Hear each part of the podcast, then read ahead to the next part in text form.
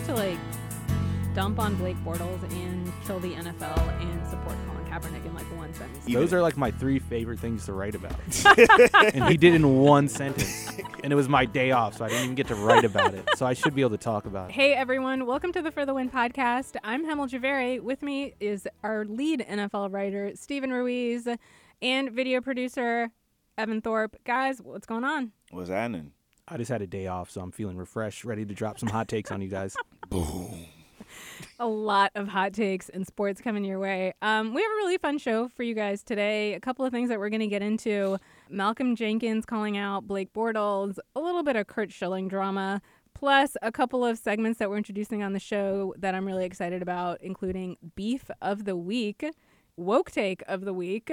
We'll figure it out. Guys, I want to start talking about Curt Schilling. I think that happened last night, right before Game 2 of the World Series. The Boston Red Sox invited out a lot of the team members from the 2004 World Series team to throw out the first pitch, and Curt Schilling was left off of that list. Woke moment of the week. Like, you know. That feels like the wokest take of the week from the Boston Red Sox to not invite Curt Schilling. Yeah, especially for a Boston team, just because of the reputation of that city and what happened with Adam Jones last year. So I think that was a good move on their part. Is Boston becoming woke? No. I think they Boston just woke up that one night. I think Boston's trying to fight against the reputation. I mean, regardless, do you think it was the right call? Yes.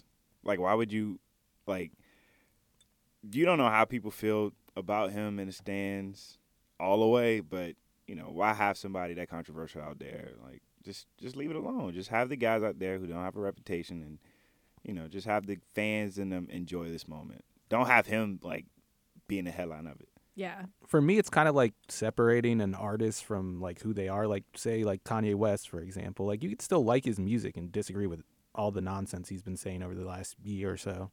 I mean, where do you separate the athlete from who he is off the field? Yeah. I think with Curt Schilling, it's kind of hard. I don't know. I mean, how do you think his, like, teammates feel about him, though? I think they're fine because I think baseball locker rooms are generally conservative.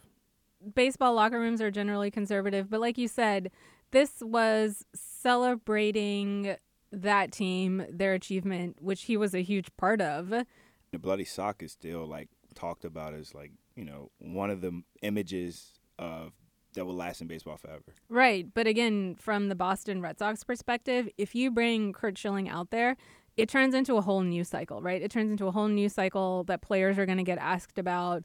Their, you know, takes their focus away from the game. It's just a lot of extra work, regardless of what you think about Curt Schilling and his politics. Mm-hmm. He has made it so that him being anywhere immediately becomes like Fox News. Well, it becomes a political, like, firestorm because of his opinions. Mm-hmm. And I think with him, it's not just his politics. Like, you could be conservative and, like, we'll accept you. It was just that he was offensive. It was the way he went about, you know, putting those beliefs out there, with offensive memes, like, just terrible memes. I mean, they're racist memes. Exactly. Like, yeah. Like, there's no way around it. Like, what those messages he's putting out there are racist. Yeah. So whether or not you can actually use the R word for Curt Schilling and call him a racist, those memes are racist. Mm-hmm. And everything that he has chosen to align himself with is deeply controversial and deeply offensive to a lot of people. Yeah. He's on, like, an extreme side of the debate. It's not like he has, like, a measured take on immigration or even foreign policy. He's pretty xenophobic. There's not much you could say about it. These are racist comments he's making. They're not comments, but, you know. Yeah, and and I feel like there's a difference between being a conservative, right, and being Curt Schilling. Like, where Curt Schilling is, I don't think anybody would disagree that is an extreme viewpoint. That's where he is. So. I would agree that, like, moderate conservatives would have a problem with him being there also. I don't think they're down with what he's saying either. Yeah, and if you're a Red Sox fan, do you really want that clouding before Game 2? Like, all of that stuff happening before Game 2. And I don't think you do. Yeah, you want the focus on the team, which is obviously doing really well. They're 2 games away from a world championship. All right, so moving on to, is this the beef of the week, or do you think that there's another beef of the week? Malcolm Jenkins indirectly calling out Blake Bortles the NFL and standing up for Colin Kaepernick with one sentence. When you put it that way, yeah, this is the beef of the week. But I think it's the most important beef. Obviously, there's the CP3 Rondo thing. That's more of like a petty thing. Yeah. All right. Well, let's talk about beef. No, that's beef. Yeah. No petty. That's beef. Let's talk about CP3 and Rondo in a second. I want to get to Michael Jenkins. First of all, what exactly did he say? He basically said that Colin Kaepernick should be in the NFL after watching the Jaguars quarterback film. Yeah, if you watch the Jaguars quarterback, that's the proof you need to show that Colin Kaepernick should be in the league. And I totally agree with him. I've kind of been saying this for the last 2 years. Just imagine if they played the Bills. Exact quote, which I found. He says, "I can turn on the tape this week of our opponent and see that Colin Kaepernick deserves a job." I mean, if you look at it, like, we've seen at least 3 quarterback performances, and you're just like, all right, Kaepernick should get a shot. I think the Peterman He gave us a reason. Blake Bortles last week. And Blake Bortles for the last 3 weeks. And was it Ryan Anderson? He's in the league still? Who's the backup for the backup in the Bills? Derek Anderson. He's so bad I don't even know his first name. So it's like it's been proven that Kaepernick should have gotten a chance by now. Did you say that you think he's making up for what happened?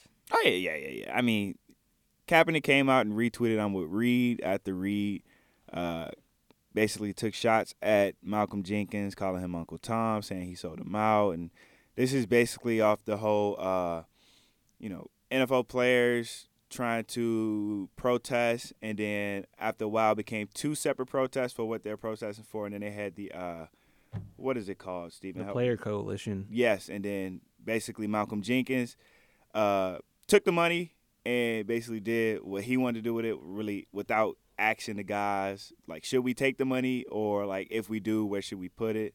And I think it was found out that they just took the money from like how much they were spending in the breast cancer awareness fund. So it's like they really just took money from another cause. I think Reid's problem was that Malcolm Jenkins told the league, we're going to stop protesting, all of us players, without actually asking the rest of the people in the coalition if that's what they wanted to do. And he just took the league's money. And what Reid is saying is that Malcolm Jenkins took the money to fund his own organization. Mm-hmm. But did that really happen? I'm not sure if that actually happened because I don't think the money's changed hands yet. Yeah. So it hasn't had a chance to happen, but he's alleging that that's what Malcolm Jenkins intends to do.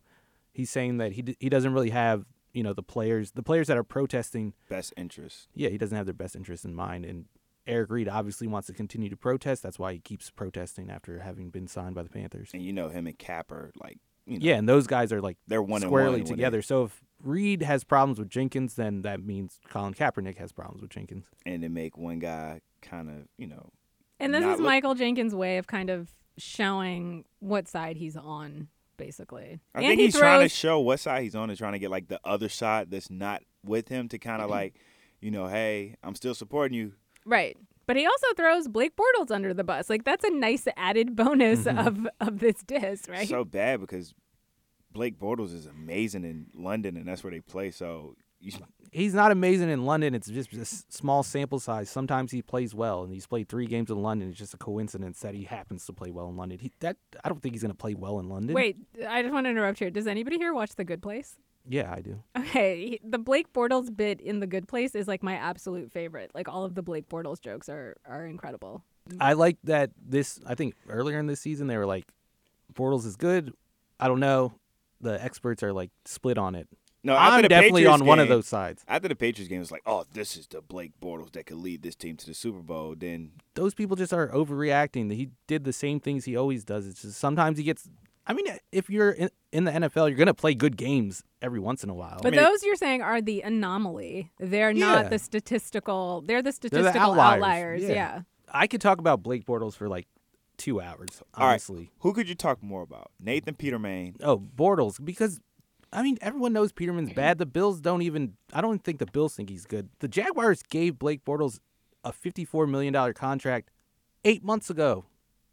Who would you rather have, Eli Manning or Blake Bortles? Eli Manning. I like that this conversation is making Steven physically uncomfortable. Yeah, I have to say I like this quarterback who I don't. All right. Beef of the week. Chris Paul and Rajon Rondo. I wanted to go with Joel Embiid saying he has real estate inside of Andre Drummond's head, but I think that beef is not as spicy as what we got with Chris Paul. Yeah, it's not as spicy. The Chris Paul thing is, you're calling somebody a terrible teammate. Like, that's big. What side are you on? Oh, I don't. Woo. See, my thing is, after watching the film, I don't know if Rondo really spit on him. Because it wasn't like a, like. Yeah. That's what you're making it. That's not what my judgment is based on. It's who I like more. I mean, who I agree with. I like Rondo more. I don't like Chris Paul. Like, I just he's not one of my guys. But I'm going to go with Rondo. Yeah, Yeah, I'm going to go with Rondo too. Like, I think that to get to that level, Chris Paul has really had to mess up. But. And all the former teammates are like taking Rondo's side. Yeah, all two of them. And they're the ones that know. Well, I think the other ones are just afraid to say it. I do love that the NBA is not afraid to air their dirty laundry publicly. Like, they're just getting it all out in the open. Well, it's because it's L.A. If it wasn't L.A., then you wouldn't even hear about this. I think it would have been like you would. If there was a fight. Oh, my God. There was hands thrown. First of all, they got two, 3, and 4 game suspensions. This is any other team with any other players. There would have been like 10-game suspension, and you wouldn't have heard about it. No, I think she's right about the NBA. Like, I think they don't care. They like this. This is what LA. Makes them. I don't know, but we're going to get to that in a second. We got to take a break and hear from our sponsor. Support for the Win podcast comes from our friends at Rocket Mortgage by Quicken Loans, America's premier home purchase lender. Let's talk about buying a home. It can be one of the most important purchases you'll ever make. But today's fluctuating interest rates can leave you with unexpected higher payments, which can turn a great experience into an anxious one. That's why Quicken Loans created their exclusive power buying process. Here's how it works. They check your income, assets, and credit to give you verified approval. This gives you the strength of a cash buyer, making your offer more attractive to sellers. Once verified, you qualify for their exclusive Rate Shield approval. They'll lock your interest rate for up to 90 days while you shop for your new home. Then, once you've found the one, if rates have gone up, your rate stays the same. But if rates have gone down, you get to keep the new lower rate. Either way, you win. It's the kind of thinking you'd expect from America's largest mortgage lender. To get started, go to rocketmortgage.com/FTW. Rate Shield approval only valid on certain 30-year purchase transactions. Additional conditions or exclusions may apply. Based on Quicken Loans data in comparison to public data records. Equal housing lender, licensed in all 50 states, NMLSconsumeraccess.org number 3030. All right, we're back.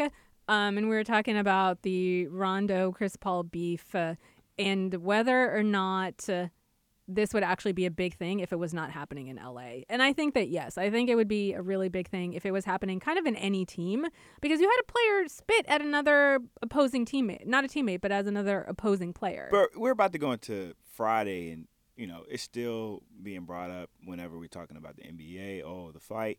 If it wasn't LeBron James's Lakers – and the Houston Rockets, I don't think it would be that big of a deal. I disagree. I mean, the Donovan Mitchell, Ben Simmons thing was big, and it's Utah Jazz and Philadelphia 76ers. Like, Philadelphia is not a big market. But that was a Rookie of the Year race, basically, between those two. But I'm talking about, like, the pettiness, the back and forth. I know, the thing is, though, that the pettiness is the thing, is the back and forth, but the spitting is the thing. Like, had it been somebody... You know, hockey players fight all the time, right? Mm-hmm. And it's not really a thing. But the pettiness of the spitting is what really gets people.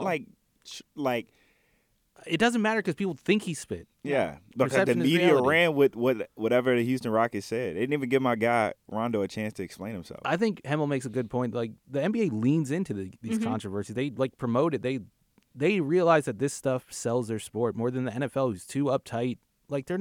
Like the Malcolm Jenkins and Reid thing, like the NBA would lean into this, I feel like. Yeah. And the NFL wants to like stop it. Yeah, the NFL, I think, wants like quality control over their product so badly that they won't let this happen. You know what? Same thing with the NHL, right? The NHL doesn't want any of this getting out. They don't want teammates being mad at each other or anything like that either. But the NBA is like, we love the drama. Watch. When the Houston Rockets get the 3rd seed and the LA Lakers get the 6th seed, they're going to replay this and be like, oh, my God, the drama. Yeah, but that's happened. What makes it fun.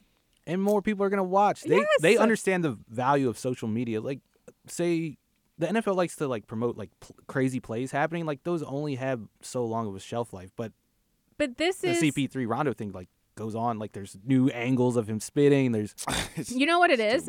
It's the Bravo-ification of the NBA, right? It's like watching an episode of Real Housewives. Like, you will tune in next time to see if anything else happens. Ain't nothing gonna happen. They just gonna keep playing this out. How many times did they play each other? What, 3-4 times now? But wait, you know what's also interesting? Steph had a crazy game last night, right? 3 quarters, 51 points, whatever. He owns Washington. When he posted about it on social media, he had a picture of him, like, shrugging his hands, like, I have no idea what happened. Mm-hmm. But then he used the hashtag ruin the game. So he absolutely is, like, answering critics who keep saying that Steph Curry is ruining the mm-hmm. games. You're not going to see that from an NHL player who scores, like, 5 goals at a night, right? Like, he's not going to acknowledge that fact, or he would be, like, disingenuously humble about the fact that he scored 5 goals. And Steph is just like, so I understand that people think that me scoring a lot of points means that I'm ruining the game when I'm not.